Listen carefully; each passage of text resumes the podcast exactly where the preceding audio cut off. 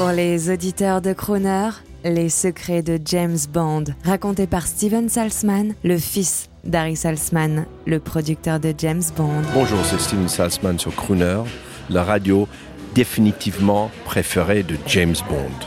Mon père était un grand intérêt dans les livres de Ian Fleming et pendant la guerre, il était dans le service militaire avec lui. Et à travers cette relation, ils ont rencontré et ils ont com compris qu'il peut en effet traduire le livre dans un bon sens pour les films.